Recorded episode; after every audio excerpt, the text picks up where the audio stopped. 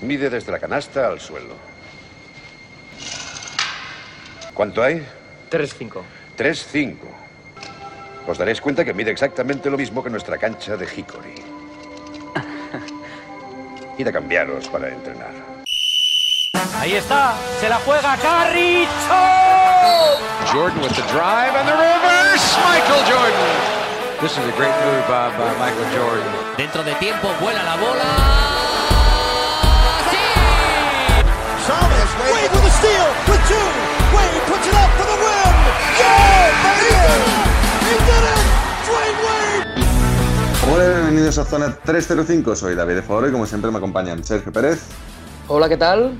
Alberto Rodríguez ¿Qué pasa, chicos? y Bien de Fajardo. Muy buenas. Eh, como ya no sé si llegamos a comentar la semana pasada, bueno, a Jacobo Fernández Pacheco no se le espera en, unos- en un tiempo porque está de retiro espiritual sacándose el, el curso de entrenador de nivel 2. Así que nada, pues desde aquí le deseamos mucha suerte y vamos a hacer pues la ronda de siempre. Sergio Pérez, dato del día. Bueno, el dato del día es eh, que mm, el máximo anotador de la historia de un partido de los Nets sigue siendo Vince Carter, que si no me equivoco metió 43. Pero es que he estado viendo la lista y de los 10 mm, primeros ya están Kyrie Irving en dos posiciones, Kevin Durant en dos posiciones y James Harden en, un- en otra. Entonces, el dato es que me da a mí que Vince Carter se puede ir olvidando de ese récord y que vaya diciéndole adiós porque un día de estos, y esperemos que no sea dentro de muy poco, mm, Durán seguramente meterá 50. O por lo menos más, de 50, mm, 200. no lo pongo en duda.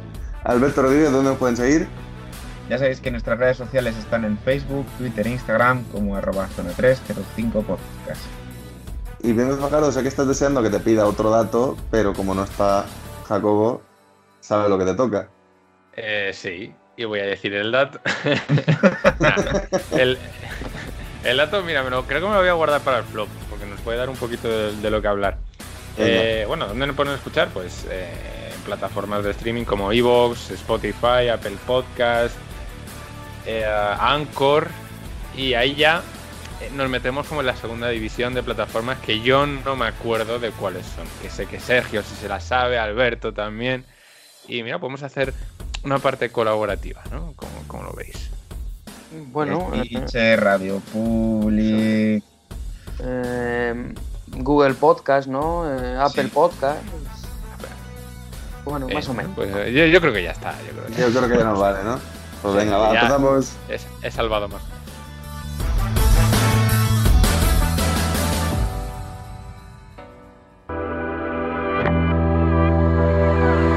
Y bueno, vamos a empezar con la noticia un poco de esta semana. Eh, hay dos noticias esta semana. La primera es que ya tenemos final ACB.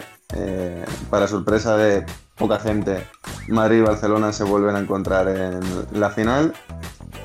No vamos a hacer previa de la final porque bueno, hace muy poquito que ya hemos estado hablando de las semifinales y un poco de cómo llegaba cada equipo. Me parece que no vale tanto la pena y nos vamos a centrar un poquito en NBA y la noticia de la semana de la NBA. De hecho, eh, hace unas horas respecto al momento de grabación que se ha dado, le han entregado por fin lo que era un secreto a voces, Jokic MVP de la NBA.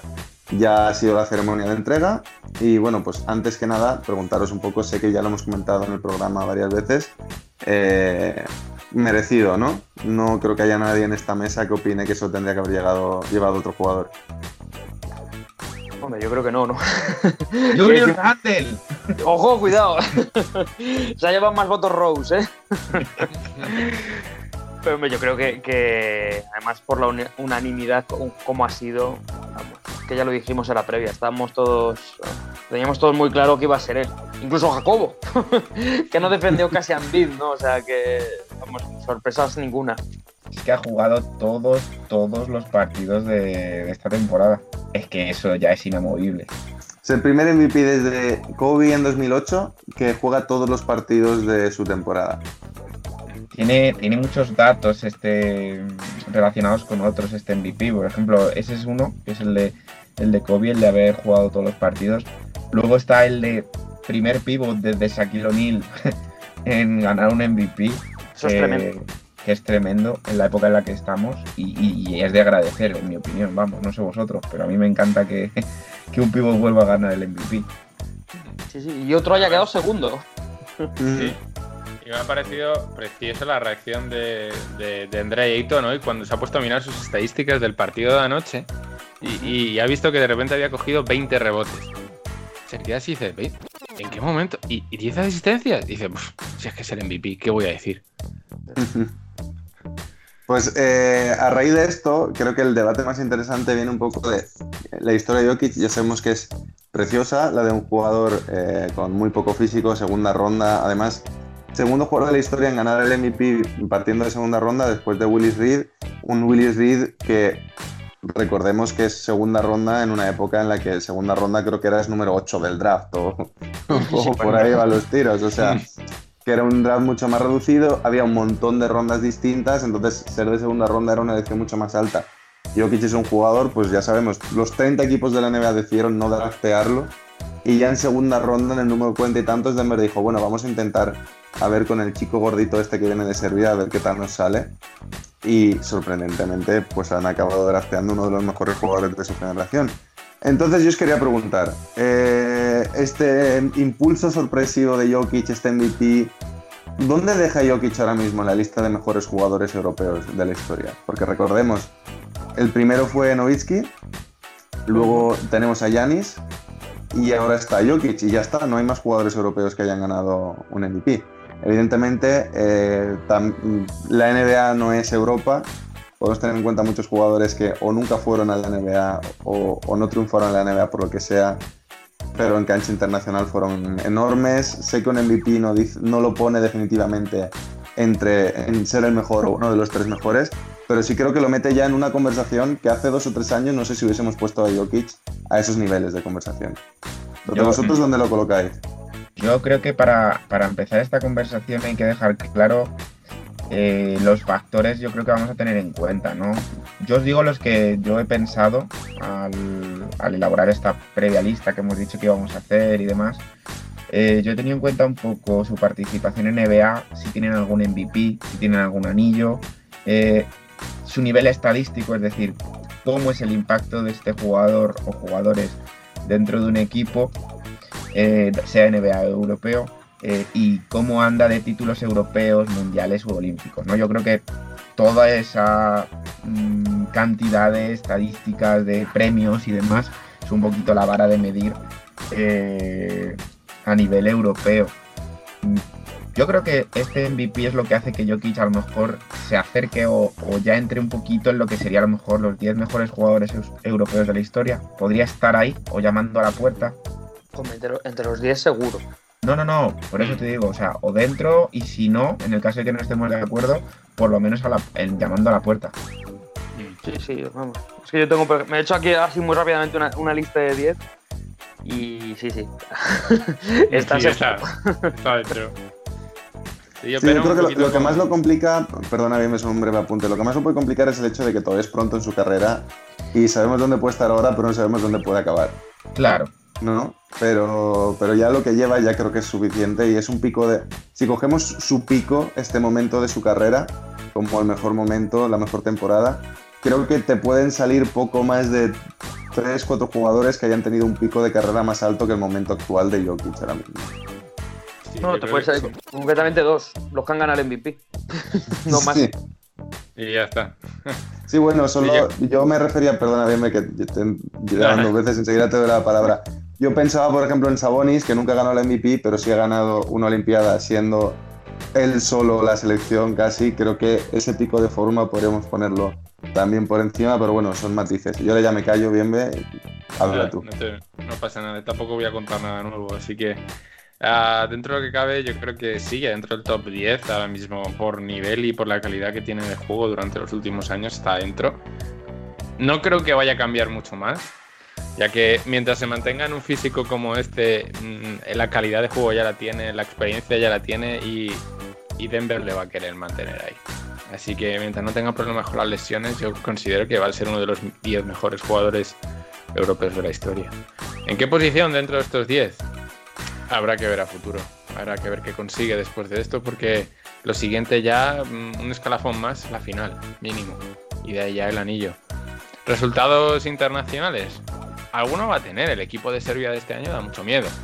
Veremos qué consiguen en los Juegos Olímpicos y, y bueno, eso también poco a poco tiene que ir sumando puntos. Al fin y al cabo lo que comentamos, es súper joven.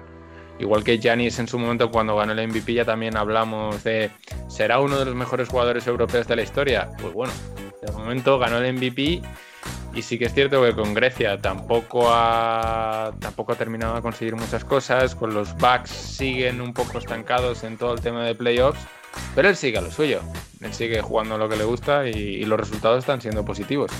Pero yo creo que Jokic puede conseguir un poquito más que Anteto en este caso. Pero bueno, aún queda mucho futuro para este jugador. Mm, yo es que no sé si a lo mejor yo creo discordia, ¿no? Pero, pero yo de momento a Jokic no le veo tan arriba. O sea, sí está dentro del top 10, pero veo seis jugadores por encima de él actualmente. ¿Seis? Seis. Sí. Eh, su nivel actual es muy bueno, pero yo te, estamos hablando a nivel histórico. Entonces, qué decir. Mm, yo os recito los nombres que yo he puesto por delante y me decís si os parece bien, si alguno a lo mejor arriba, abajo, tal. Eh, considero que Antetokounmpo está por delante de él. Un MVP más yo creo que marca la diferencia cuando en resultados de NBA están parejos. Y tampoco es que Jokic con Serbia de momento haya tenido demasiada diferencia respecto a... O sea, han jugado mejor, Serbia ha jugado mejor que Grecia, por supuesto. Pero no sé, a nivel importancia creo que Antetokounmpo está por delante.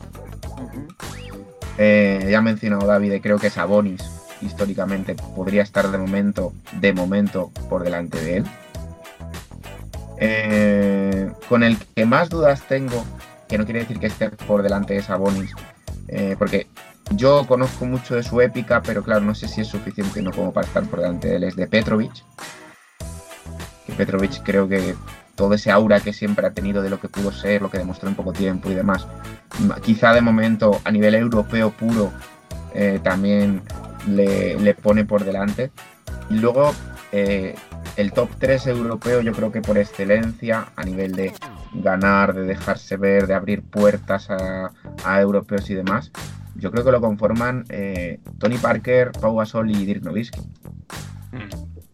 Entonces ya con eso son seis jugadores que están por encima de Jokic de momento, en mi opinión. Bueno, coincido bien en lo de Dirk y Pau. Para mí son uno y dos. Eso, eso es lo único claro que tengo. Yo también tengo clarísimo eso. Además, en ese orden lo tengo muy claro, pero es que en el resto, claro, hay muchos factores. Eh, como bien ha dicho David, pico de forma, obviamente, Anteto es el único que se le puede acercar. Entonces, es que pico de, pico de forma, yo creo que podríamos decir que eh, el Jokic de los últimos dos años es mejor que cualquier versión de Pau Gasol, siendo Pau Gasol lo que es. Y Pau Gasol Sí, entra pero en claro, el juego anillos, entra en individualmente, juego sí. títulos internacionales y tal. Claro, tiene Pero mucho si hablamos de pico de forma. Ujú. mm, No, claro, es lo que hemos Solo- dicho. yo creo que solo Novisky y Antetokounmpo están por encima en pico son de los que forma. han llegado a ser MVP. A lo mejor podemos decir que Parker por ser MVP de unas finales, pero claro, también hay que tener en cuenta el equipo en el que estaba y todo eso. Y, y no, y que unas finales al final son siete partidos como mucho. Que siempre decimos de los MVPs de las finales y demás. Y bueno, Pero y es- que fueron solo cuatro y contra un equipo bastante flojito, como eran aquellos Lebron y sus Lebrones Sí. de los Cavs de 2007. Yo fíjate, yo creo que Parker mm, le pongo por detrás de Jokic. Yo creo que ya le ha superado en ese sentido. Individualmente te digo que sí. Pero es que a nivel de baje, un, un tío que ha ganado cuatro anillos, que tiene Sí, sí, pero- líder, eh, que tiene alguna que otra medalla eh, más. Mm, todavía no. Lo va a hacer seguro. Seguro que lo va a superar. Lo que Pero- pasa que eh, yo creo que es un debate muy interesante y no digo que no tengas razón, Alberto.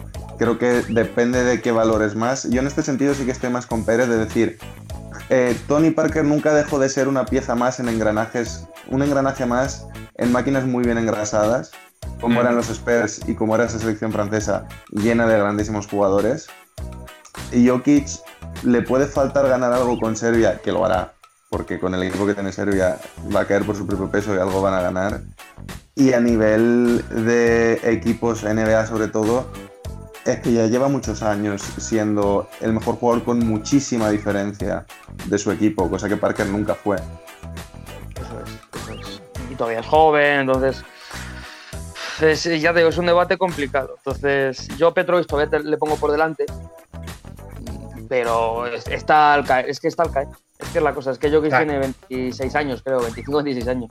Eh, el tema es, es, yo creo que esos nombres que yo he dado pues están como ahí revueltos, ¿no? O sea, eh, Pau Gasol y Nowitzki están arriba, si quieres añadir a Tony Parker a ese revoltijo que yo he mencionado, pero claro que están ahí que si Jokic, que si Antetokounmpo, que si Sabonis, que si Petrovic, que si Parker. Luego por debajo yo tengo dos nombres, que por cerrar el top 10, eh, pero esos dos nombres es que pues a lo mejor puede entrar otro que no haya, no haya pensado yo tal, pero creo que podrían ser a lo mejor Margasol y Rudy Gobert. Pero seguramente hay más jugadores. No, yo creo que en vez de Gobert es Kukoc. Ah, Kukoc es que le Sí. tengo en el 8, eh. Cuidado.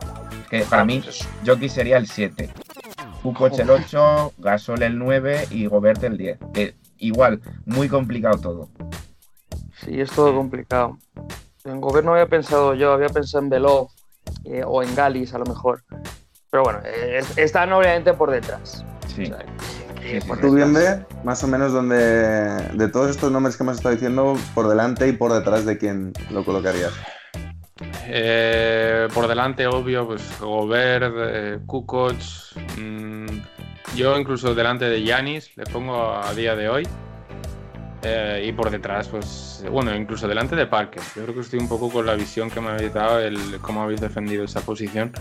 Sí que le veo un poquito por delante porque es cierto que Parker en el fondo era eso, era un engranaje de un equipo súper bien diseñado y preparado y que jugaba muy bien porque un Parker, habría que ver a Parker, pues eso, sin Ginobili, sin Duncan, sin Bowen, sin, sin incluso sin Popovich, a ver qué habría conseguido. Y que en Francia aún así también era líder, pero era un equipo súper completo. ¿Tú crees que la mejor En temporada de Parker que hablamos? De 20 puntos, 6, 7 asistencias, yo creo. Claro, Sí. que también habría que ver a Jokic en un equipo con eh, dos, tres estrellas de ese, de ese estilo. Aún así, ya hemos visto como con Jamal Murray, que es otra estrella de Denver, eh, le hace mejor a Jamal. Bueno, y es un Porter Jr. también con- se tira sus 15 tiros por partido y, Eso y es. vemos o que sea, Jokic no se resiente. anota como 23 puntos, coge 12 rebotes, mínimo de 8 o 9 asistencias. Y es que los compañeros, sus compañeros siguen tirando 15, 20 tiros por partido y anotando 18 puntos. O sea, ese diferencial es muy importante de cara a querer ponerlo un pasito por encima de Parker y que encima tiene 25 años. Eh, por detrás de, pues obviamente, el número uno para mí ahora mismo es Novitsky. Pocos jugadores han dado, pocos jugadores europeos han dado la vis- visibilidad, la calidad y la reputación de un jugador como este y la importancia que ha dado eh, este perfil también de jugador para, para las futuras generaciones. Pau Gasol, Petrovic, Sabonis, estos cuatro creo que son los, los más importantes de la historia del baloncesto europeo con éxitos en la NBA. Y eso que Petrovic se nos fue pronto, pero aún así, o sea, los resultados que ha tenido en Europa y toda la historia que le rodea es muchísimo más de lo que tiene ahora Jokic. Espérate, que aún nos queda mucho Jokic por ver y seguramente yo creo que en un par de años volveremos a tener esta conversación y, y puede que haya subido un par de puestos. ¿eh? Sí, de hecho, yo por rematar un poco, lo último que os quería preguntar es, eh, hasta los no- durante los 90, digamos, los dos grandes dioses del baloncesto europeo, si formásemos un panteón europeo, eran Petrovic y Sabonis. Yo creo que además todo lo más cafetero, lo más polla viejas, es como Petrovic y Sabonis los dos más grandes, por lo que significaron también para la expansión del Y baloncesto con europeo. Por ahí también. También, pero yo creo que siempre como un escaloncito por debajo de esos dos. Sí, pero bueno, si queréis, venga. Exactamente. Incluso para el símil que quería hacer, me vale que hagamos una Santísima Trinidad de los 90, que sería Petrovic, Sabonis y Kukoc. Luego tenemos la Santísima Trinidad de los 2000, que es Parker, Gasol y Nowitzki, que yo creo que ahora mismo, como decís, es un poco los que han abierto la vía, de- los que han destrozado las puertas para los jugadores europeos en la NBA. Y yo creo que ahora viene una Santísima Trinidad nueva, bastante clara, que es Doncic, que no ha salido su nombre todavía, Antetokounmpo y Jokic. Y ya la pregunta que os lanzo. ¿Creéis que esta nueva Santísima Trinidad, el día que se retiren, estaremos hablando de los tres mejores jugadores europeos de la historia? Pues es muy posible. Por, por potencial, sí. Es que por potencial yo creo Por- que nunca nunca ha llegado esa santísima trinidad como la estamos llamando en tales condiciones a estas alturas de la vida. Es decir, eh, estamos hablando de tres tíos que con menos de 20 mitades a nivel de edad, de 20 y medios, eh, los tres son candidatos a MVP. Claro, y, bueno, dos ya que lo ha han sido- Curioso que, y uno lo ha sido dos que no hayamos veces, mencionado, ¿eh? Otro lo ha sido ya este año. Y Doncic, pues en cuanto Dallas funcione un poquito más, pues es que va a ganar el MVP, seguramente, yo creo. Con lo cual, sí, Es que incluso, ahora que lo analizamos, Doncic Parker. No, a ver, Sí. Doncic, eh, si, otra vez el debate. Si hablamos de pico de forma, lo puedes poner ya allí arriba, pero todavía le falta un poquito. O sea, eh, tiene 22 años. Démosle tiempo, que ya tendrá tiempo de colocarse por encima de esa gente. Sí, con el que más Sí, se puede claro. asemejar es con Petrovic. Sí, Por el tema de precocidad, lo que hizo en Europa es más o menos parecido. Y que, y que ya ha conseguido resultados tanto con la selección como con equipos europeos. O sea, Eso es. en el fondo. Lo que pasa es que tiene 22 años. Es decir, le falta la- bagaje. Doncic Se está falta llamando la- Pero Claro, el tema así. es que sí que es verdad que si Doncic, imaginémonos que el año que viene, eh, por lo que sea, que lo dudo bastante porque Dallas tiene que cambiar mucho el equipo, pero imaginemos que Doncic el año que viene gana MVP, anillo y MVP de las finales, de repente ya estamos hablando de un chaval que tiene Liga Española, tiene Euroliga, siendo MVP de ambas cosas. Bueno, de la Liga Española iba a ser MVP antes de irse. Eh, sí. Sí, ¿verdad? Sí. Vale, pues es MVP de Liga Española y de Euroliga ganando ambos títulos. El ganar una Eurobasket con su selección, más lo que hubiese ganado hipotéticamente en la NBA, aún teniendo 23 años, ya sí que uno tendría que plantearse este debate en otros términos. Pero por el momento, yo creo que más allá de lo que está haciendo, tiene 22 años, ha tenido dos años espectaculares en la NBA y un año muy bueno, pero no incomodemos a gente que ha ganado anillos y MVPs y varias cosas porque todavía le queda mucha carrera a este chico. Y además hoy estamos hablando de Jokic, no de Doncic. Eso es. Pues nada chicos, eh, si queréis lo dejamos aquí, nos vamos ahora con la primera pista del jugador misterioso y seguimos con la siguiente sección.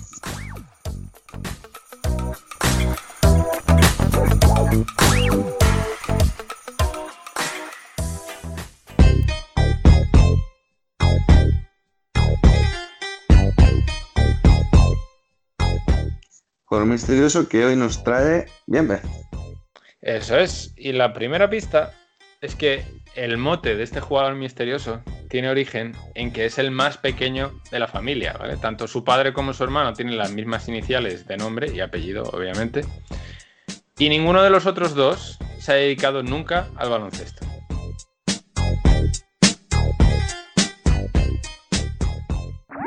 Síguenos en redes. Estamos en Twitter e Instagram como arroba zona 305 podcast. Zona 305. Únete al equipo.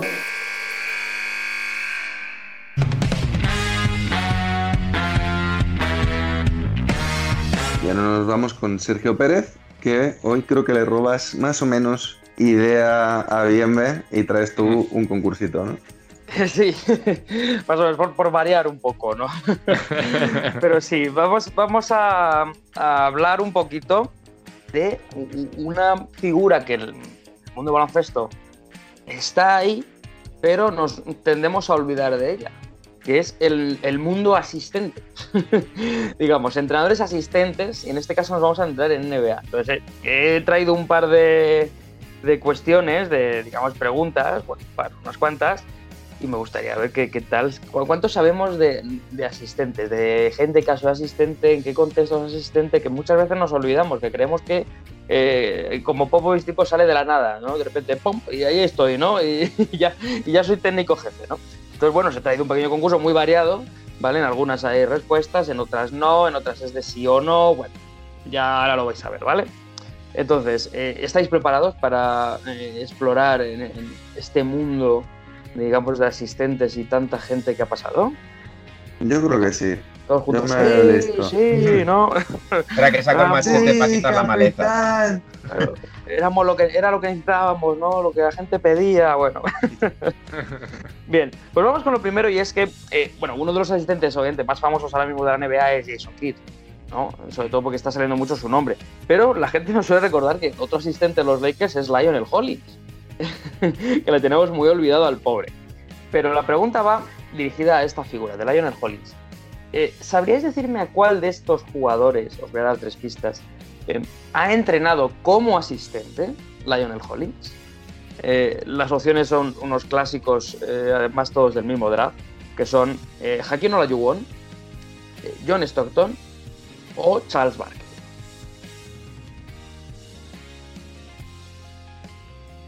Yo diría que Charles Barkley.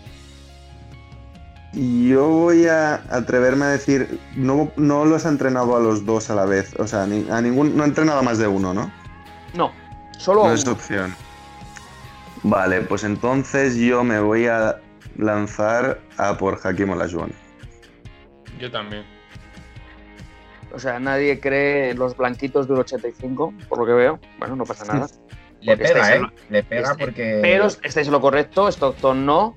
Eh, pero en este caso solo tenemos un ganador y es Vaya. eh, Alberto con Charles Barkley, ya que fue asistente de los Suns a principios de los 90. Es más, eh, eh, llegaron a las finales del 93 justo en ese año con Barkley. Y, y una pena que no se llevan ese anillo, pero ahí está Lionel Hollins, que fijaros todo el tiempo que lleva, ya era asistente en los Suns de Barkley del 93. Así que puntito para Coincide- Alberto. Coincide Sí, con el MVP de Barkley, ¿no? Puede ser. Coincidió con el MVP de Barkley, el entrenador era Paul, Paul Westphal y Lionel Hollins estaba ya ahí metido. O sea que muy bien Alberto, le vamos a sumar un puntito. Muy bien, eh, de momento bien ve David, pues un cero patatero.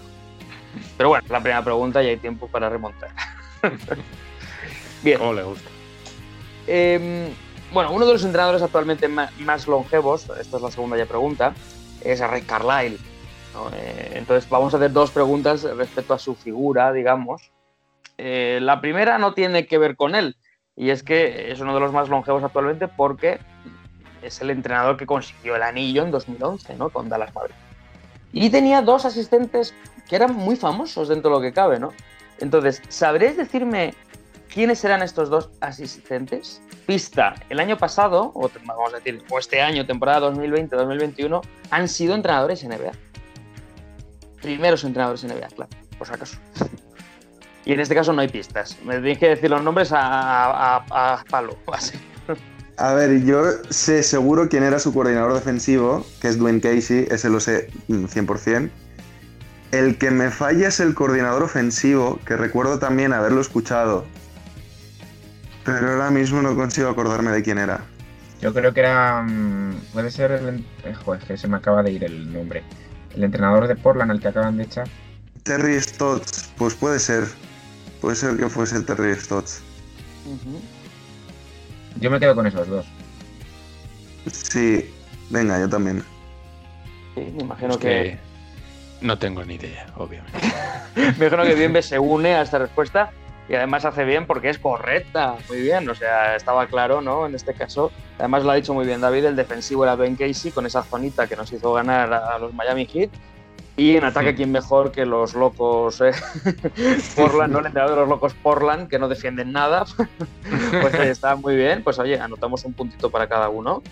Muy bien. Vaya trabajo No, el equipo, ¿eh? te, te das cuenta de la importancia de, de los asistentes y que muchas veces los asistentes son mejores asistentes que primeros entrenadores por una razón. Porque Dwayne Casey es muy buen entrenador, pero sí que es verdad que Toronto y Detroit incluso, que ahora Detroit ha dado pena y tal, pero er- eran equipos con la mejor versión de Detroit y sobre todo esos Raptors con un muy buen nivel defensivo a los que en ataque a veces no sabían muy bien qué tenían que hacer. Y por otra parte, los Blazers es un equipo que ataca muy bien, pero que en defensa hace aguas.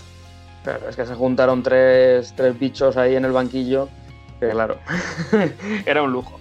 Pero bien, seguimos un poquito con, con ese tercer bicho, precisamente, que es Rick Carlisle. Hombre, eh, Rick Carlisle le conocemos sobre todo mucho por, por su primera etapa, ¿no? Llegando a de- con Detroit, de- en Indiana, siendo previamente, sobre todo, el- lo más famoso era que era asistente de, de Larry Bird en esos, esos Pacers famosos de finales de los 90, ¿no? Pero la pregunta es, ¿sabríais decirme ¿Cuál fue su primer equipo como entrenador asistente de Rick Carlisle?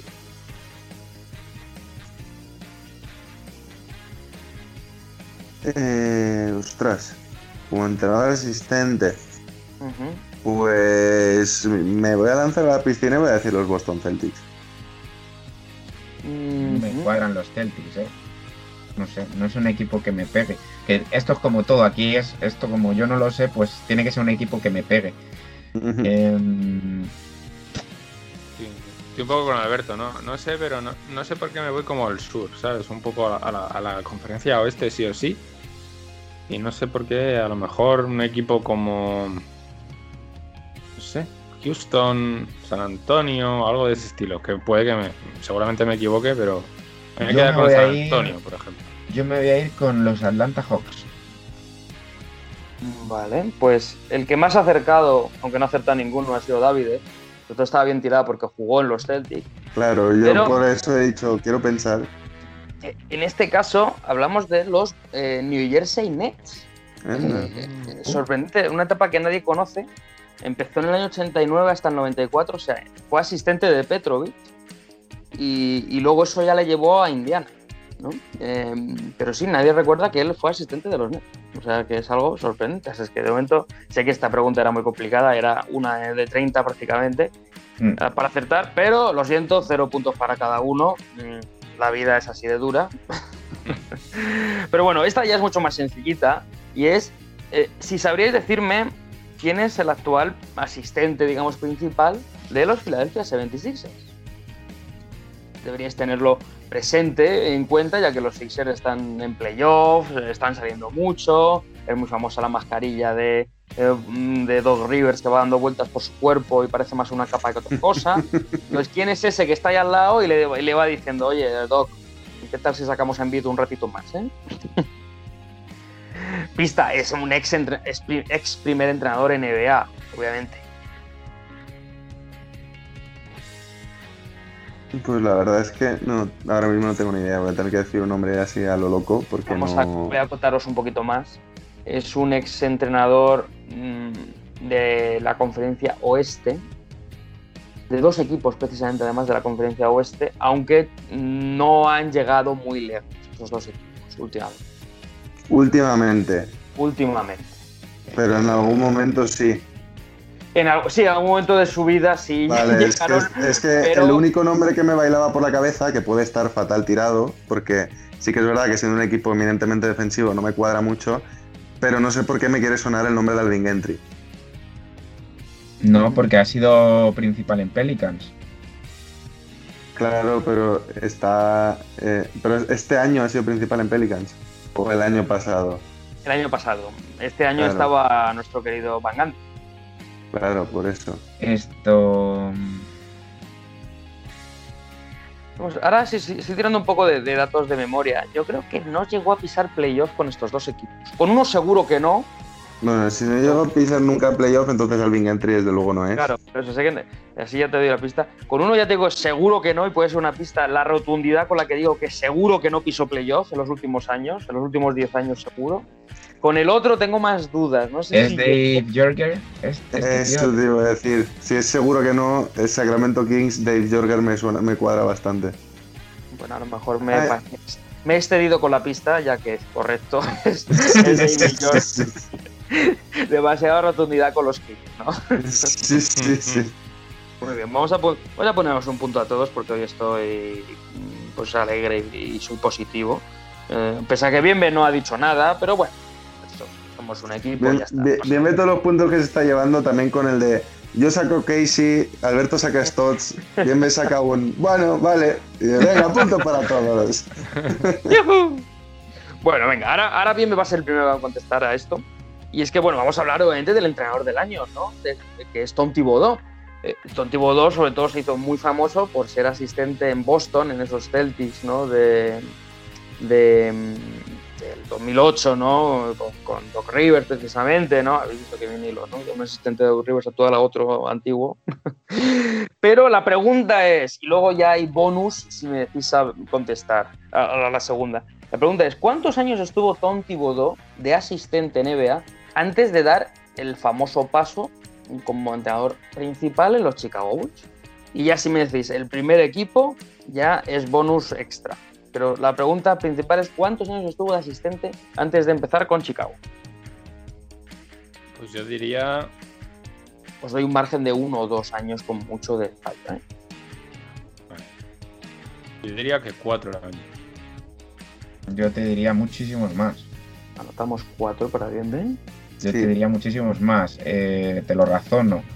Eh, el MVP de Rose, si no recuerdo mal, es en el 2009. 11. 11, vale. Pues si, si me ayudas así, te lo agradezco, porque entonces ya iban dos años o un año mínimo en Chicago. Eh, teniendo en cuenta que los Celtics todavía es asistente y que si nos vamos para atrás también ha sido asistente previamente en los Knicks de los 90, yo creo recordar, ¿eh? puedo estar equivocando y tropezando estrepitosamente, pero yo me voy a ir con 14 años. Bien, anotamos 14 para Alberto. Vale, yo voy a ir más atrás todavía.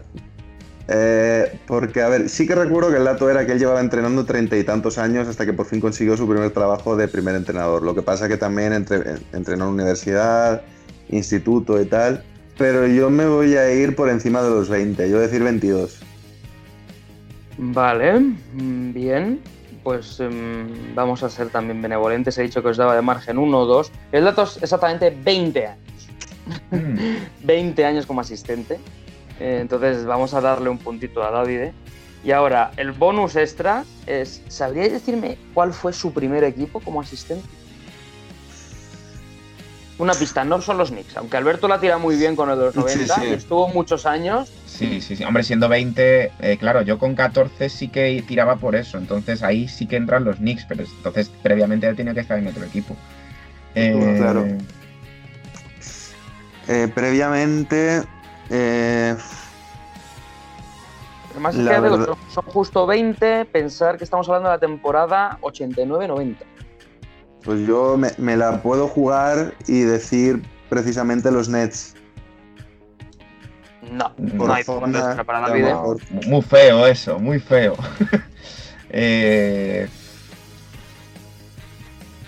a ver, mm, viendo el historial, casi todo es conferencia este. Sí. Con lo cual, igual empieza donde no debe estar. Empieza en la oeste. Mm, vale, está bien. que me quiere sonar algo así. Está bien. Ya si nos vamos a la conferencia oeste, ¿qué equipo me cuadra más a mí? Em, Bueno, yo, a lo loco. Seattle Supersonics. Mm, No. Pero estaba muy bien ese razonamiento. ¿eh? Eso puede servir de pista para Bienve. Eh, si, si quiere contestar, que eso ya no lo sé. Es que eso sí que soy yo- consciente. Creo que ha estado siempre en la este, menos el principio de su carrera.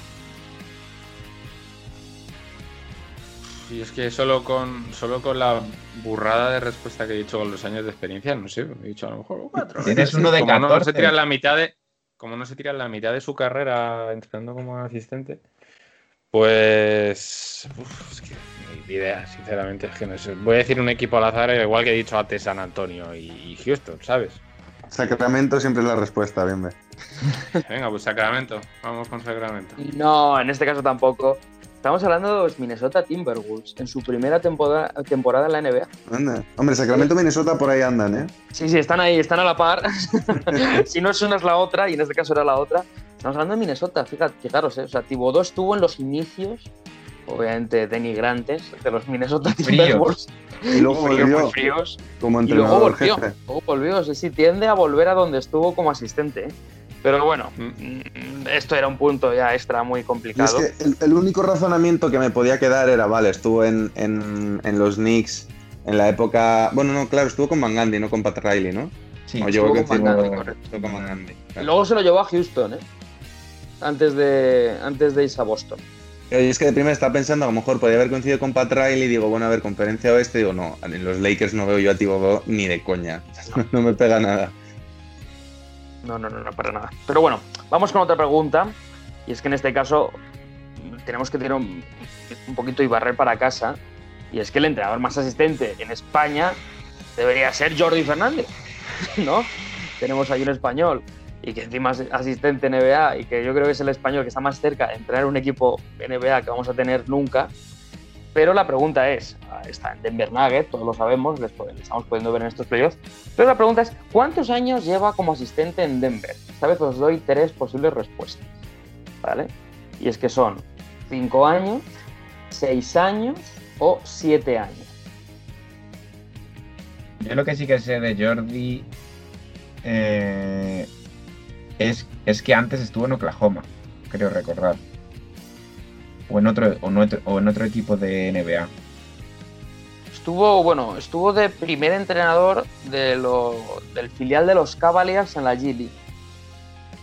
Entonces me, est- estoy, me estoy- entonces me estoy confundiendo de persona, porque sé que había otra persona española que había estado de asistente o de, desa- o de desarrollo de jugadores o algo así.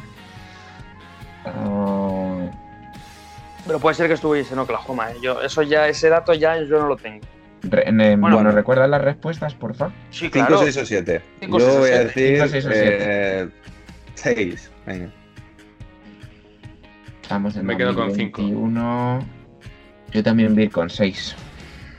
Bueno, pues en este caso se iguala la contienda total porque bien ve acertado con esos cinco añitos, cinco temporadas que lleva en Denver. Hombre, también el margen de error tampoco era muy, muy amplio, ¿no? Entre 5, 6 o 7, pues lo quiero poner un poquito complicado en ese sentido, pero sí, ya son cinco años de Jordi Fernández en, en Denver, ¿eh? Y, y qué poco hablamos de él en general en España, lo tenemos como muy olvidado porque como no ha entrenado al Real Madrid, ¿verdad?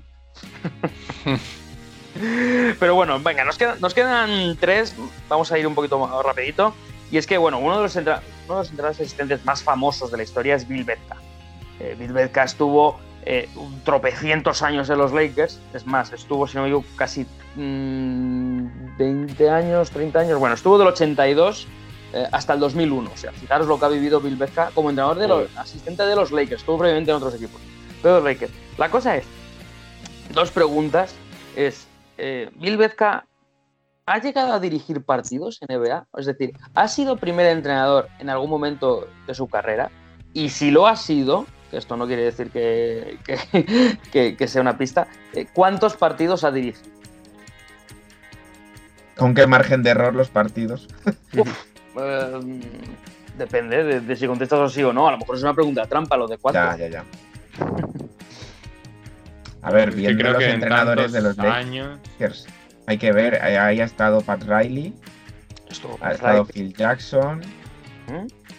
em, estuvo Magic Johnson en un, momento. Magic En, en un Johnson, momento estuvo del Harris, si no me equivoco, Sí. pero que.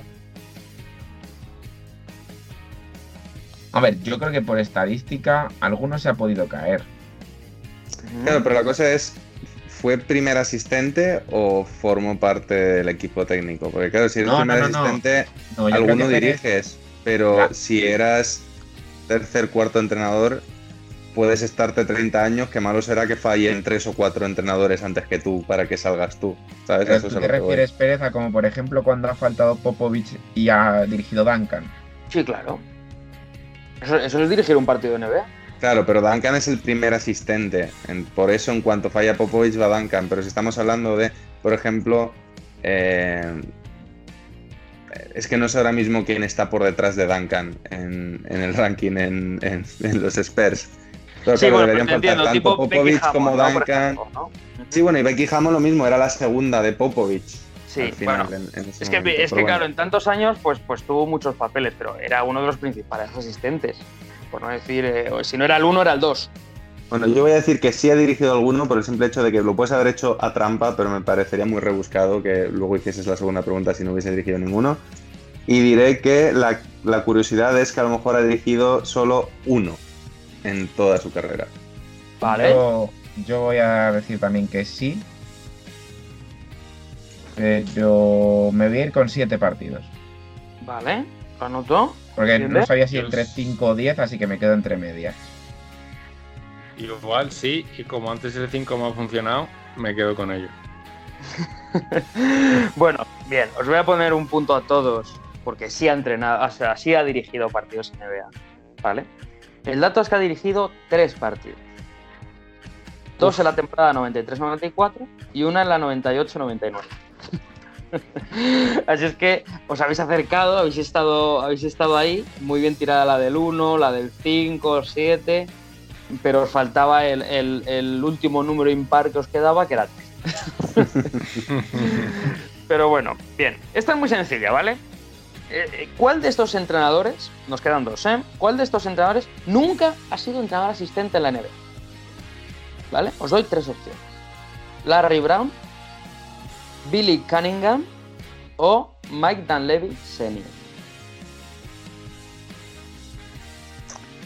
Yo voy a decir Larry Brown por el simple hecho de que como llegó de una carrera muy longeva en uni- universitario, ya con caché y además luego ganando título y tal, quiero pensar que el- ya digamos que su época de ser asistente es cuando fue primer entrenador universitario y en la NBA el caché que tenía ya no le permitía ser entrenador asistente. Pero vamos, por, yo- por hacer un razonamiento porque no tengo ni idea. Yo voy a ir con Mike Dunleavy porque creo que es el típico que parece que puede ser asistente y jamás lo ha sido. ¿Vale? Pues yo voy con Cunningham, porque la verdad es que solo conozco a Dallevi y me la voy a jugar con Cunningham, porque sí, ¿A- a- para traer un poco de... ¿A Larry Brown no le conoces? El, entrenador de lo los mismo. Pistons de 2004. ¿O de los No, Sixers de O de Iverson? los Sixers de Iverson. No me quiere sonar ahora mismo. Jacobo le, está- le estará hirviendo la sangre cuando esté editando esto, ¿eh? bueno, pues en este caso mm, es Larry Brown, ¿vale? La respuesta es Larry Brown. Eh, buen razonamiento el de BNB. Billy, Billy Cunningham estuvo un tiempecito muy, muy corto en los Sixers, luego ya fue primer entrenador. Eh, y Mike Dunleavy estuvo en, en los Bucks del 87 al 90. Es su, su única etapa, aunque tampoco estaba mal tirada la de Mike Dunleavy. Pero en este caso Larry Brown le, le anotamos un puntito a David, que se pone por delante de la clasificación. Total. Vamos. Vais 5 David, 4 Alberto, 4 bien, ¿ve? Estáis ahí, Además, ahí. Me pongo por delante a lo Larry Brown, amarrategui, baja Sí, puntuación. totalmente. Y, y además, teniendo en cuenta la última respuesta, que también es complicada, pues, pues es posible que llegues a ganar. ¿eh? Bien, y ya vamos con la última, lo dicho, y es que, eh, bueno, uno de los entrenadores también más famoso era, era el, típico abuelo Sam, no sé cómo lo llamaba en Montes, ahora se me ha ido un poco el nombre, que es Del Harris. eh, ¿no? Ese señor alto, de pelo blanco, que bueno, estuvo muchos años de asistente, de entrenador, incluso jefe, sobre todo en los Lakers se hizo más famoso, ¿no? Y estuvo entrenando hasta los 73, 74 años, estuvo muchísimo tiempo. Pero la pregunta es, ¿cuál fue su último equipo como entrenador asistente? Eh, y, ya si me decís el año y temporada y algo de eso, pues sería la leche, ¿vale? Pero os doy una pista, eh, hace ya tiempo, más de, de 10 años, que no entrena. Del Harris. Del Harris, correcto. Un punto, por favor. Por decir bien el nombre, muy bien. Eh, Bueno, os puedo dar alguna pista si queréis, que sé que es complicado, ¿eh? Porque son 30 equipos, o sea que sé que es complicado. Pero bueno, vamos a dar sí, una pista. Ha jugado estos playoffs, los de este año. O sea, que los Kings no van a ser. Los Kings no son, y Minnesota tampoco. Pues no sé, yo mm, igual me lanzo a la piscina y digo los Miami Heat. Por Pues yo pienso el mismo. Da igual, muero en la, muero en la orilla. Yo voy a decir también Miami Heat, porque es que es el primero que se me ha venido a la cabeza. Piensa que, que si decís la misma respuesta y está, y ya estáis en lo cierto, no ganas, Alberto, no ganas. Ya, pero y si la gana, pues gana de más. O sea, que me da igual. Yo, es lo primero que me ha salido en la cabeza, así que me voy a quedar con eso. Si acierta, David gana, pero él queda segundo. Claro, bueno, esa es, esa es otra. A no ser que te subas al carro. Ojo, eh. De asistente, el último equipo de asistente. Sí. ¿Cuántos años estuvo en los Lakers?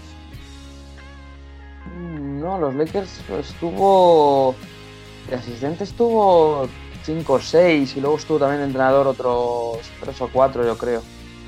De todos modos, yo barriendo para casa voy a decir que si bien me empata con esta respuesta, Voy a pedir al bar que revise la respuesta de Terry Stotts y Wayne Casey, que le dio puntos a Diego. ¿eh? veremos, pues yo me veremos, voy- veremos si hacemos caso. Me voy con los Phoenix Suns, por ejemplo. Uf, menos mal, el bar no tiene que entrar en este caso. y estamos hablando de un equipo que ha salido hoy mucho, que es, eh, en este caso, New Jersey Nets, cuando todavía eran New. Jersey Nets, en la temporada 2009-2010. Si no me equivoco, es esa temporada inefable de los Nets, de los que ganan como 11 partidos o, o algo así. Pues ahí estaba eh, el Harris, que yo creo que después de eso y de los 18 infartos que le dieron eh, viendo jugar a su equipo, dijo, mira, yo ya no estoy para estos trotes, yo tengo 70 años ya, eh, déjame en paz. Tengo 70 años y aún así he tenido más derrotas que años. Esto no puede ser. Efectivamente, sí, sí, eso es tremendo, ¿no? Pero bueno, la clasificación final después de estas nueve preguntas es que David eh, ha sido el ganador de la contienda. Le declaramos eh, vencedor y máximo conocedor de asistentes NBA, por lo menos entre vosotros tres, con cinco puntos. Alberto 4, Bienve 4, Bienve con muchos asteriscos, esos cuatro, pero bueno, eh, como el que hace un trabajo grupal y se dedica hasta la portada, ¿no? Pues oye, la nota también se la lleva. A mí me parece bien lo que hagáis. Pero bueno, con esto, con esto estaría todo, chicos. Pues nada, muchas gracias Pérez por eh, esta breve introducción a los asistentes NBA. Y nos vemos ya otra vez con Bienve y la segunda pista por misterioso.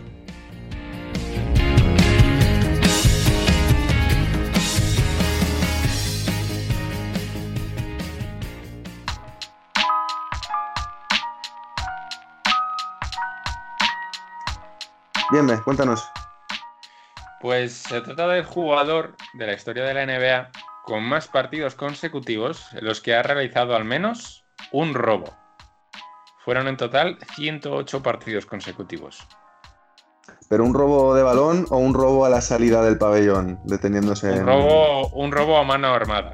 obviamente. Claro, porque digo, en ese caso se reduce mucho la lista. Gilbert Arenas, Javaris Crittenton, ya es como más fácil, ¿no? Se presentaba a la puerta con una pistola, dame tu entrada. Ok, ya está. Así entraba él a jugar.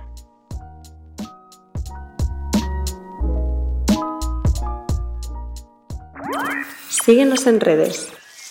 Estamos en Twitter e Instagram como arroba zona 305 podcast. Zona 305. Únete al equipo.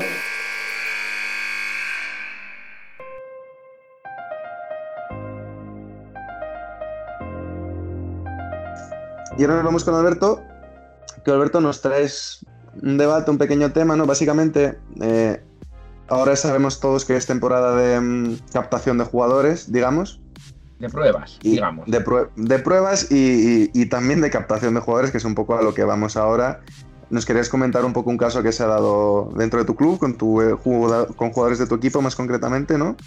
Y a partir de ahí, pues comentar un poco este tema y qué pensamos al respecto. O sea que te cedo la palabra y cuéntanos un poquito qué ha pasado.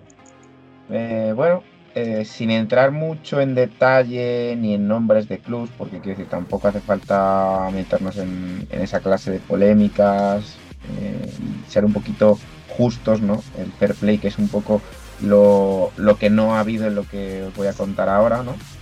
Eh, digamos que, que bueno, que mm, yo entreno más concretamente también niños, ¿de acuerdo? Y, y estos niños pues participan en una competición local que este año está organizada por un club, ¿de acuerdo? Y, y digamos que la situación es que este club pues bueno pues se encarga de aportar árbitros, mesas, etcétera, etcétera. De mejor o de peor calidad, más de peor calidad. Eh, la- las cosas como son, porque da la sensación de que la gente que viene no está formada y no está preparada para, para yo creo que esa parte fundamental del desarrollo de jugadores que es eh, cuando eres Benjamín, cuando es Alevín, que un árbitro tiene que pararse a, explicarte por qué has hecho pasos, a explicarte por qué es fuera, a explicarte determinadas cosas. Eh, igual que también estoy en ese sentido descontento yo personalmente con que dos personas que están de mesa no sean capaces de llevar el tanteo adecuadamente de un partido de Benjamín Alevín. Eso ya es el sumum. Eh, pero bueno, no Sobre todo venimos a porque el eso. tanteo de esos partidos es muy fácil porque hay una canasta cada 7 minutos. Por eso. Entonces, pero bueno, no Suelen venimos a quedar eso. 114 a 120, eh, es complicado. claro, Sí, es- sí, sí. Y como no se cierra hasta tampoco, ¿verdad? Claro. Si fuera el caso. Pero bueno, eh, venimos a que, bueno, pues la organización de esta liga eh, da la sensación que ha sido una mm, estrategia de captación. Porque eh, primero de todo ya sabéis que este año es muy especial, eh, con todo el tema COVID y demás, pues hay unos protocolos para entrar al pabellón, para salir de ellos, tomas de temperatura, entran solo jugadores, eh, el público es muy limitado en el caso de que lo haya, etcétera, etcétera. Y respecto a la organización, pues tiene que estar quien, quien tiene que estar, árbitros, mesas y, y poco más. Eh, bueno, pues eh, ha ocurrido la circunstancia de que a la salida de estos partidos o durante eh, descansos y demás, se ha dado esta captación, mm, acercándose personas de- del entorno de este club organizador eh, a padres y a- e incluso a niños, ofreciendo pruebas para, para que fueran a probar este club. Eh, y hasta cierto punto eso podría ser normal si no fuera porque nosotros los entrenadores estamos ahí, pero también es cierto que no podemos hacer de guardaespaldas ni de niños ni de padres. Quiero decir, al final nuestra labor es en la, es pista, es en las horas de entrenamiento y, y tampoco podemos estar eh, pendientes de que un club que organiza una liga local su objetivo sea otro. ¿Vale? ¿Dónde está realmente lo feo? Mm, lo feo está eh, en que tú lleves tus fichas, que a nivel local pues son físicas, no es como ahora en federación que son digitales, eh, y una persona que no forma parte del partido, es decir, que no es árbitro, no es mesa, aparezca por allí, coja esas fichas y comience a consultarlas. Pero a consultarlas, ¿a qué te refieres? A mirar datos. Pero, pero ¿con qué objetivo? Pregunto, ¿eh? teléfono que puede venir en el reverso Ah, de la ficha, etcétera, Que etcétera. no es el típico de a este le veo muy alto, eh, a ver si va a ser a Levin, ¿no? Mm, No, no, no. Vale, vale. O sea, es, te llama la atención el niño, ¿vale? Sí. Eh, Ah, ¿cómo se eh, llama? O claro, sí. se Vale. llama y luego le cojo por banda fuera. Pero claro, mm, seamos eh, fuera de baloncesto, yo creo que en cualquier ámbito últimamente estamos muy muy enterados de que todo esto rompe mucho la protección de datos. Sí, Y estamos hablando también de menores. Y, y es que eso, vamos, me parece, parece no, no, no, ilegal, ¿no? Ilegalísimo. O sea, Otra cosa, otra cosa es que sobre todo por la manera. Sí, porque quiere decir, porque al final, si tú sabes que estos niños pertenecen a, a X club o lo que sea, eh, mm, llama a ese club y le dices, oye, me ha llamado la atención tal, tal niño de vuestro equipo, le voy a ofrecer esto. No, que por la espalda. Claro, Eh, cuando acabe el partido, te acercas al entrenador y dices, oiga, mira, yo soy de este club, me llamo no sé quién tal, soy el director técnico, no sé. Mira, está viendo a, a este jugador y me ha gustado tal, podría hablar con los padres eh, y, con, y contigo para tal, ya está, no, no tiene no tiene más. Pero es que eso de estar mirando fichas ahí de como de manera ilegal, no se vayan a enterar. de No, de y que, y que hay, este hay como diversos grados de, de- de fealdad en este tema, porque es como de, lo más correcto sería lo que habéis dicho. Hablas con el entrenador tal y hablas con el jugador. Luego, el siguiente paso, que ya es más feo, pero hasta cierto punto, bueno, en, en, en Es el normal. todo vale, el normal es el de, al final del partido, eh, estás pendiente de si ves si el niño se acerca a los padres y tal, y te acercas a hablar con ellos un momento.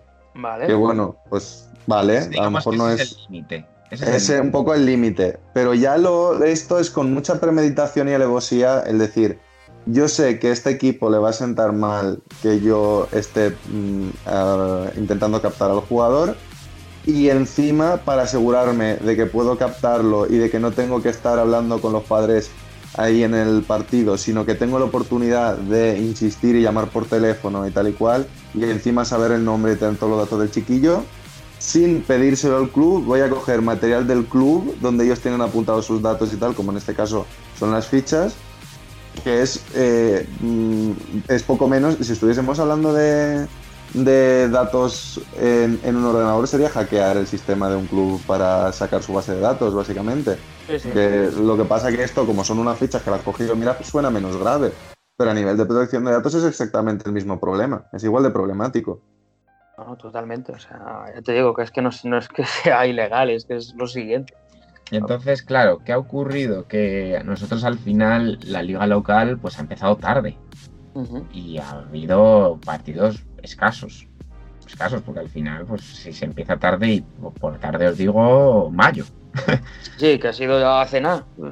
Ha sido hace nada. Entonces, em, ¿qué ha ocurrido? Que, que el club ha sacado un comunicado y este comunicado ha llegado hasta la Concejalía de Deportes, del Ayuntamiento y demás.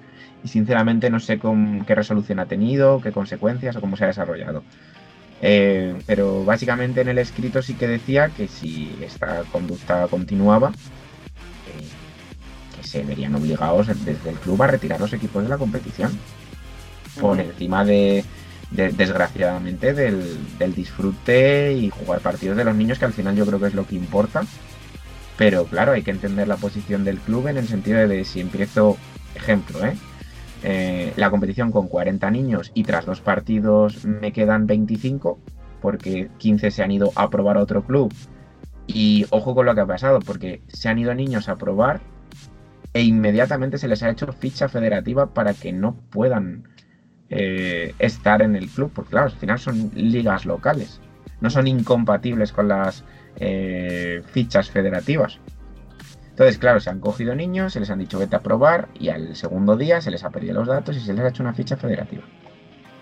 Es que eso además, por, las fechas en las que estamos manejando, si es que quedan nada menos de partidos. Es que, claro, pero es, sé que es de cara al año, siguiente, sí. Claro, es la manera. Si te quedan dos o tres partidos en federado, les haces las fichas, les tienes atados y ya les tienes dentro del club para el año que viene sin necesidad de pasar por unas pruebas. Eso es, eso es lo, malo, ¿no? Eh, sobre todo por el tema de la edad de los chicos. Porque yo me acuerdo que conmigo pasó algo muy parecido, pero yo tenía 17 años, era otro, otro contexto, obviamente, ¿no?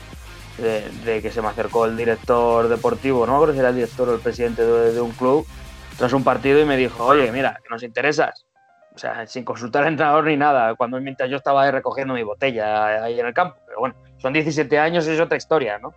Pero más o menos es, más o menos lo mismo. O sea, oye, que tú me interesas, eh, olvídate del club, del entrenador y, tal, ya te llamaremos. Dame tu teléfono y tal, y yo te lo doy.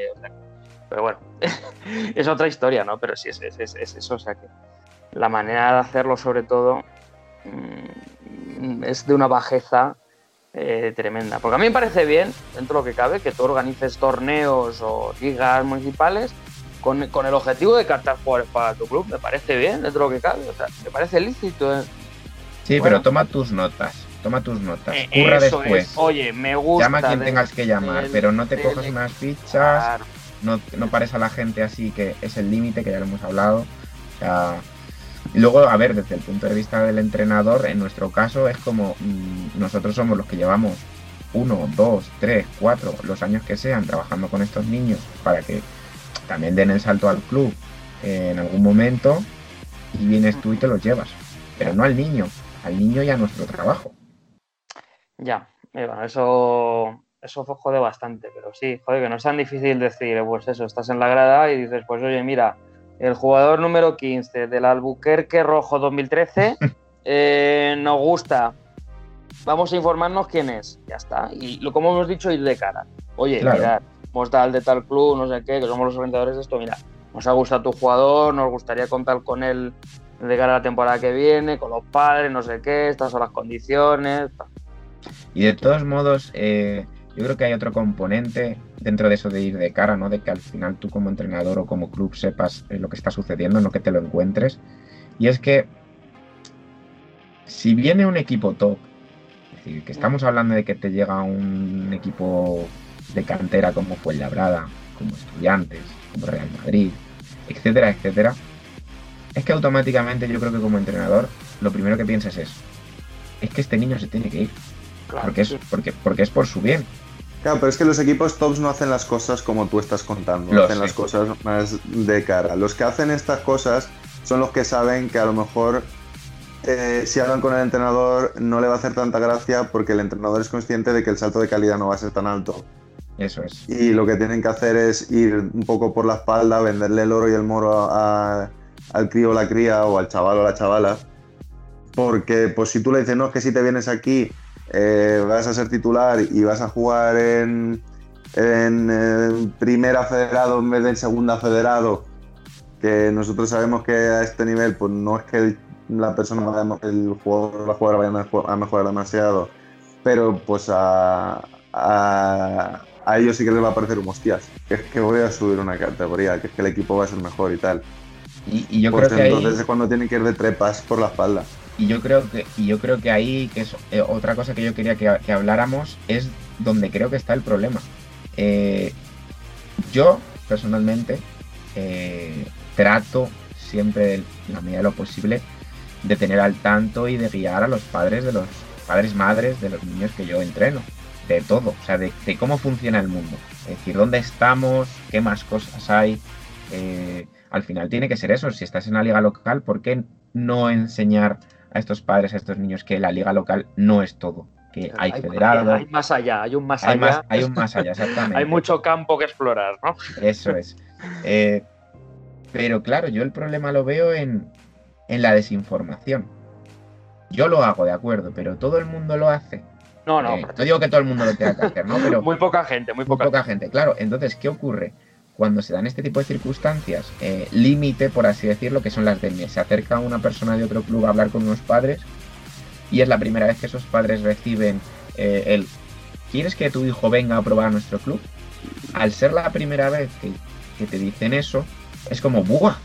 Han venido a decirme que mi hijo pruebe en un club. Y yo Pero creo que el problema bueno está que ahí es mi hijo. Qué bueno que es mi hijo, tal. Que, que- que no digo yo que no, ¿eh? Pero yo creo que el problema puede estar ahí, en la desinformación, en no entender eh, lo amplio que es todo, liga local, liga federada. Pero es que, claro, liga federada, Benjamino Alevín. Benjamino Alevín. Que en Benjamino Alevín no hay categorías. En Benjamino Alevín no hay categorías. No es como a partir de infantil que ya tienes que si preferente, que si especial, Eso es la que si primera, segunda, tercera, que si oro, plata, bronce. En Benjamín y en, y Alevín todos juegan en la misma categoría. Que si estás en el grupo 1, como si estás en el grupo 25, que hay hasta 25 grupos de la cantidad de equipos y clubs que hay, da igual, todos tienen la posibilidad de, entrar a, a unos playoffs o, o lo que se llama ahora el día del mini, que este fin de semana se está jugando, eh, que son como las Final Fours de Benjamín y de Alevín. Da igual, no es, no es como el grupo 1 tiene preferencia, no. Eres grupo 23, te puedes meter. Te puedes meter, la competición funciona así, son niños. Tienen que tener las mismas oportunidades todos. Que luego habrá equipos que son muy muy buenos, por supuesto. Si es que eso siempre ha sido así. Pero en categorías como Benjamín o Alevín, al final tienes las mismas oportunidades. Y te ¿Sabes lo da? Bueno, te sí, da igual, ya con esto termino, y te da igual estar en un club o en otro a nivel de oportunidades de, de competición. Otra cosa es de formación. Clubs que te, empleen más tiempo, más recursos, etcétera, etcétera. Pero es eso, yo creo que el gran problema con esto es la desinformación y cómo la gente se aprovecha de ello. Mira, yo creo que también entra un factor, estoy de acuerdo con el tema de la desinformación, pero hay un factor que me parece importante que es el egoísmo innato que tiene el entrenador en general, que tenemos los entrenadores. Es decir, yo tengo a Luka Doncic con, vamos a poner, 8 años en el Ljubljana Baloncesto, que es el equipo del pueblo, y en vez de decir, oye, me lo está pidiendo el equipo superior y yo sé que mi chaval es muy bueno, voy a intentar que se quede por el hecho de decir, es que con este el año que viene gano la liga seguro. Aunque sea la liga más mala, pero dices, yo es que el, año que viene la gano seguro, porque este es tan bueno que con este voy a ganar. Entonces hay mucho egoísmo en ese sentido. Y de ahí llega el tema de la desinformación. Eh, mucho entrenador eh, de municipal que puede decir, este tiene nivel para federado, da igual el año que sea. Pero claro, es que si me lo quedo, claro, es que este todavía le veo yo que le faltan un poquito, que está muy verde, siempre se dice lo mismo, ¿no? Que está muy verde, tal. Y, y dices, si es que al final eh, estás pensando más en ti que en el niño. Entonces, eh, ahí es donde el entrenador, obviamente, tiene que cambiar su actitud. Lo que pasa que es, es como pedirle, pues, peras al horno. es muy complicado. Y ahí es donde mm, necesitamos más gente como tú, Alberto, que diga, oye, mira, tu hijo, yo creo que tiene opciones, estas son las, posibilidades que tiene, yo le veo a este nivel, existen estos clubes por la zona, tal, no sé qué. Si te interesa, ahí lo tienes. Si no, pues encantado de que se quede. Eh, entonces, al final, eres una especie de facilitador de jugadores, pero que es como debe ser. Quiero decir, tienes que saber en qué categoría estás, en qué nivel estás y las posibilidades que tienen los niños, no tiene más. Y de, ya está. de pero- hecho, de hecho, no sé si estaréis de acuerdo, yo considero que cuando tienes ese niño, digamos, o esos niños tan destacados a los que tienes que darles oportunidades en, en el nivel en el que están, eh, no es tanto porque ellos no vayan a progresar más y entonces sea un problema para ellos, sino que al mismo tiempo el resto de jugadores del equipo se van a menos. A menos. Mm, Yo creo que cuando esos jugadores dan el salto a un club, a otro momento, a lo que sea, es cuando los demás jugadores dicen, oye, ahora fulanito no está, ahora me toca jugar más a mí. Sí, eso, eso siempre es así. Y además también sirve como, como digamos, un poco. De lanzadera. Sí, e- eso es, eh, sí, bien dicho. Pero más de lanzadera por decir, oye, que, que ya llevamos un par de años en los que, sobre todo más sistema padres, en los que hay varios jugadores de este club, de este equipo de municipal, que están llegando lejos a federado. Oye, que se están haciendo bien las cosas aquí. ¿Por qué mi hijo no va a poder llegar, aunque sea más malo que, que pegar a un padre? ¿no? Eh, entonces, eso también sirve y ayuda tanto al equipo municipal como a los propios niños, como a los propios padres, como, como a todo el mundo. El decir, oye, que es que el hijo de Antonia el año pasado pues hizo un gran año y está ahora jugando en, en el Mataró, yo que sé, estoy inventándolo un, poco tal. Y pues eso, entonces te sirve de lanzadera y eso, lo dices tú, pues oye, los niños mm, pues al final juegan más, tienen más oportunidades porque el bueno, que es el más, normalmente suele ser el más chupón, el más anotador, se ha ido, pues hay muchos factores, claro, que suelen ayudar. Lo también los niños son muy, muy cabrones, hay que decirlo. Dicen, Buah, este año se ha, se ha ido Pepe, este año no ganamos, que era el que anotaba. Sí. o sea que ahí también está la labor del entrenador y de los padres.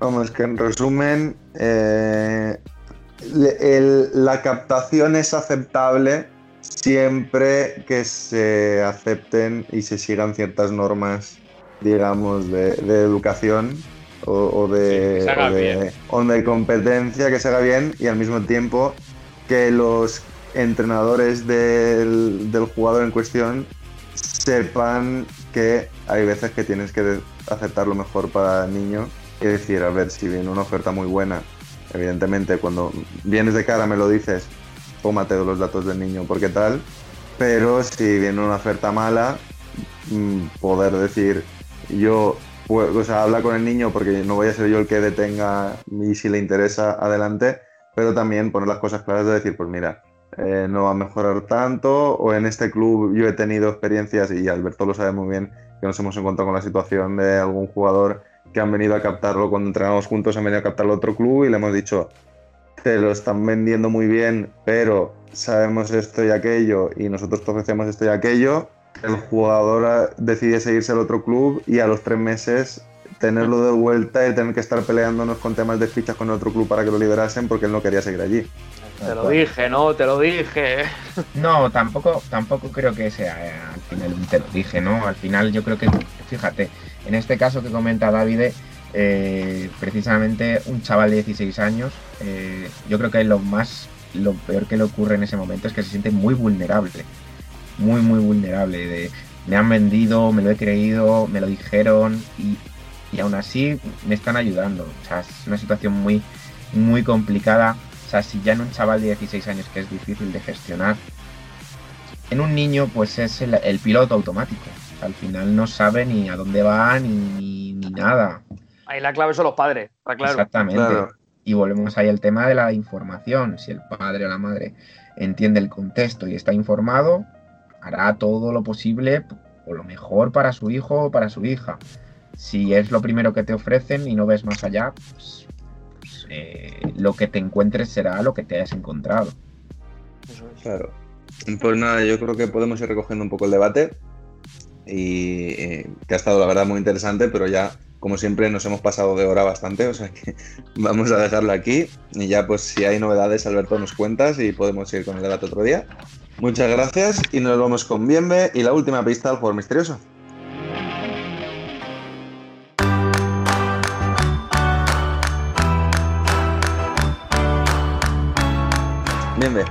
¿Nos haces repaso de las dos primeras y nos das la tercera, por favor?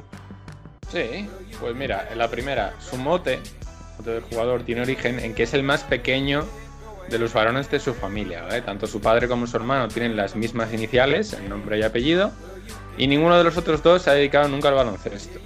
Se trata también de un jugador que ha batido un récord en la historia de la NBA con más partidos consecutivos en los que ha realizado al menos un robo de balón, que no a mano armada, con 108 partidos consecutivos.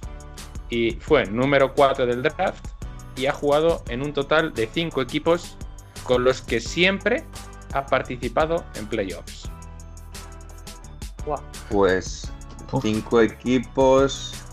A ver que me salgan las cuentas. Eh, estamos hablando de Chris Paul. Yo también. No. Estamos hablando Mira. de Chris Paul. Creo que Ojo, ¿eh? Quizás, a ver, vamos a ver. Parece que tenemos respuesta correcta. parece que es correcta, efectivamente. Número 4 del draft, detrás de Bogut, Marvin Williams, Deron Williams y, y ya, ya Chris Paul. Que gran elección esa de Marvin Williams con el número 2, desde luego. sin duda. Eh, de los Atlanta Eh, Hawks, además. Recordemos, ha jugado en Nueva Orleans, Oklahoma, Houston, Phoenix Suns Y Clippers. y Clippers. Y con todos ellos ha jugado en playoffs. Y lo de los- la hermana y tal, luego- la verdad que no, no sabía. El hermano tiene un hermano mayor, es, él es el más pequeño, de ahí también el número de CP3, CP3. eh, y también le han llamado incluso en algún momento, que esto es una referencia a un anime, Sa- eh, Cypher Fall 3. ¿Ah, sí? curiosidad. Ah, pues no sabía.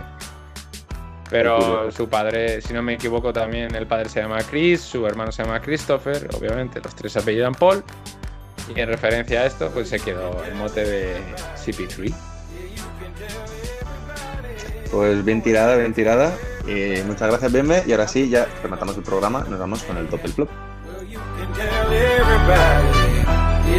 Tell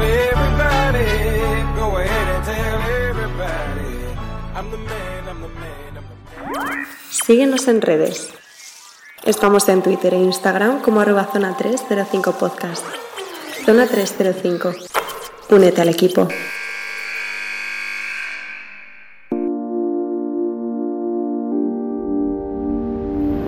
Lo mejor y lo peor de la semana. Eh, ¿Alguien quiere empezar? ¿Alguien tiene muy claro cuáles son sus Yo mismo, su flop? si quieres. Eh, ya lo he mencionado antes. Para mí el top de esta semana es que estemos en junio y podamos celebrar el Día del Mini. Eh, Benjamines y Alevines jugando sus particulares Final Four aquí en la Comunidad de Madrid. Eh, y que no haya habido ningún contratiempo después de toda la temporada que llevamos eh, y haber podido llegar hasta este punto. Y mi flop, Milwaukee Bucks, porque quizá nos hemos engañado con ese partido ganado.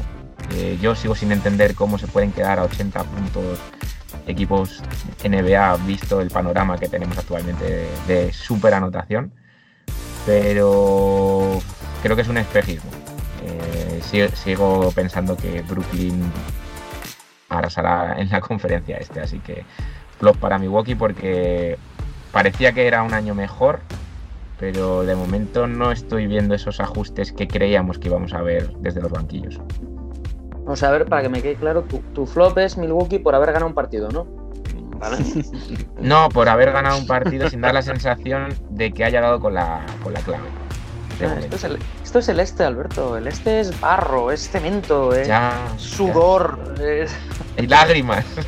y sangre, además no poder, ¿no? Bueno, si os parece bien, voy yo con mi, con mi top. Mi, mi top, fíjate, se lo voy a dar a Joel Embiid, porque em, a partir del MVP de, Jokic, oye, ha dado un puñetazo en la mesa, un puñetazo en la mesa y ha dicho, oye, aquí estoy yo, eh, este es mi equipo, este es mi año, este será el MVP, pero yo he estado ahí y creo que me lo merezco. Y está haciendo una serie contra Atlanta fantástica, que no se quede la gente con los números del último partido, que son buenos, del tercero, pero el que vea el partido ve una sensación tremenda de superioridad. Y el flop se lo tengo que dar a Armani Milán, por, eh, no sé si se lo voy a dar a David o algo relacionado con esto, porque ha perdido la liga italiana de una manera apabullante. perdiendo 4-0 en la final del playoff contra la Virtus. La Virtus tiene muy buen equipo, pero hombre, esperábamos un poquito más de este Milán, ¿no? Que al final yo creo que se va casi en blanco, no sé si ganaron la Copa o, o la Supercopa o la Copa de los Pues, amigos. pues lo tendría que comprobar porque la verdad que ahora mismo no estoy seguro y no, no las tengo todas conmigo de que llegasen a ganar la copa, la verdad. Pero vamos, aunque sea un buen año, sobre todo a nivel Euroliga, se te queda un poquito, pues eso, descafeinado, ¿no? Con este año más o menos, en- por lo menos en blanco, sin competir realmente en, en liga. Bien. Pues mi top va a ser para los Suns, que en el fondo est- están haciendo una eliminatoria brillante contra Denver y están demostrando que bueno, que las la eliminación a Lakers no ha sido solo un conjunto de lesiones y, y mal timing para el equipo de Los Ángeles, sino que Phoenix Suns sabe lo que juega y está demostrando con mucha calidad que es el segundo mejor equipo de la conferencia oeste. Y luego el flop va para la controversia que ha tenido la NBA con Brooklyn Nets en relación a, los tiros libres de Anteto, que la NBA ha prohibido eh, a los fans y al equipo en general de Brooklyn Nets que le pongan trabas a Antetokounmpo a la hora de realizar tiros libres. Puedo desarrollar un poquito más esto y es que en el primer partido le pusieron un reloj al, lado de la canasta que contaba de 10 hacia atrás. Sabemos que hay 10 segundos reglamentarios y Anteto al parecer en algunos momentos se pasa esos 10 segundos. Y después de ese partido la NBA le prohibió a Brooklyn Nets que pusiera este reloj. Y lo que hizo fue avisar a los fans de que cada vez que Anteto fuera a la línea de tiros libres se pusieron a corear eh, de 10 segundos una cuenta atrás de 10 segundos para poner al griego nervioso y surgió efecto porque lanzó 2 de 10 y acertó solamente dos tiros. Así que, bueno, no, no sé muy bien. Sí, luego me comentaste bien, que además la NBA después de eso mandó otro comunicado diciendo que tampoco permitía Que ni siquiera. que pidiesen que ni a los siquiera- fans la cuenta atrás, ¿no? Eso es, técnicamente está prohibido interferir de cualquier manera en la rutina de tiro de Giannis Antetokounmpo en Brooklyn. Claro, o sea, anda que no habrá idiotas en los pabellones haciendo gestos para que la gente falle, como para que ahora tengas que prohibir esto. A mí es que me parece súper absurdo, la verdad. Es que eso es como Es si un se poco pusieran absurdo. a contar la, la- la cuenta de 5 para sacar cada vez que saque el equipo contrario, ¿no? bueno, si además Claro, no, o sea- no hace falta contarles si los va a fallar igual. O sea, No, y sobre todo que yo creo que la culpa, o sea, estás señalando el dedo y no la luna. La culpa es, estás mirando el dedo y no la luna. La culpa es de los árbitros que deberían asegurarse de que se cumpla esa norma de los 10 segundos siempre. Y no que ahora resulta que, que porque te están eh, sacando las costuras y están cantando y te estás dando cuenta de que dejan más de 10 segundos, ahora la culpa no es de los árbitros, es del público, porque hay es que qué malos que están contando los 10 segundos. Sí, bueno, salió el otro día. El otro día le sancionaron con la cuenta de 10 y, y no sé la televisión que era, la TNT o la ESPN, y echó la cuenta y fueron 13.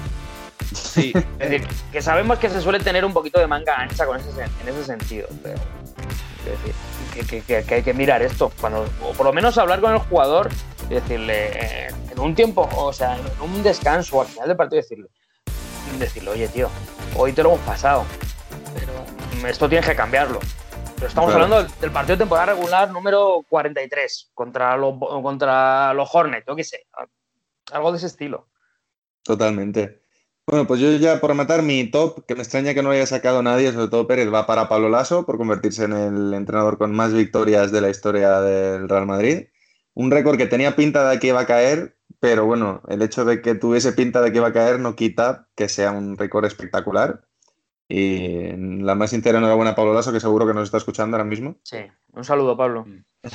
es un fijo Y toda la semana. es, es un fijo del programa. Y mi flop, sí que había pensado un poco en, la línea de Alberto dárselo a Milwaukee, no tanto por ir 2 a 1, que no está tan mal el resultado, sino porque sí que es verdad que nosotros habíamos hablado de que esa serie iba a ser la serie por antonomasia de, esta ronda de playoff, y no lo está siendo de momento. Igual que tampoco está siendo la otra que habíamos puesto por las nubes, que era la de Denver Phoenix. Entonces creo que a lo que quiero llegar es que el flop va a ir para nosotros, por nuestro análisis de las semifinales de conferencia. Visionarios. Visionarios. También es verdad que las semifinales de conferencia en general están siendo menos igualadas de lo que uno podía pensar a priori. Quiero esperar que esto sea porque se nos vienen o, o una remontada bonita o por lo menos unas grandes finales de conferencia. Pero bueno, sí, yo creo que por resumirlo, el flop va para nosotros. Y ya por último, bueno, pues no sé si alguno de vosotros, bien, por ejemplo, eh, todavía tenemos que hablar con Jacobo si va a montar el programa, lo vas a montar tú. Eh, o sea que si quieres elegir tú la música por el momento. Elijo yo directamente, en el caso de que lo monte yo finalmente, sí que voy a elegir la canción de- del artista Chet Faker, Low. Una canción que le puede muy- venir muy bien ahora mismo a equipos como Denver o, o Milwaukee, que estén un poco desanimados, ¿no? A la hora de remontar y que es una canción un poco motivadora. Pues venga, con Low de Chet Faker nos despedimos. Hasta la semana que viene. Adiós. Adiós. Hasta luego.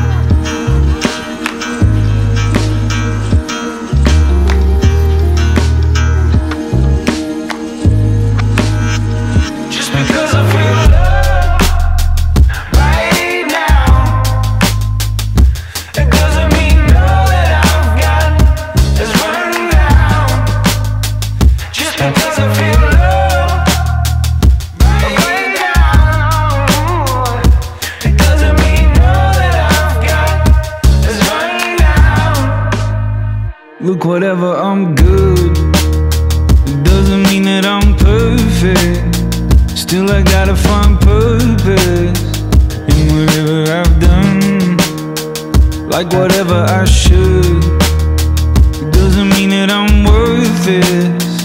I don't know if it's worthless just to sing a damn song. So what if I don't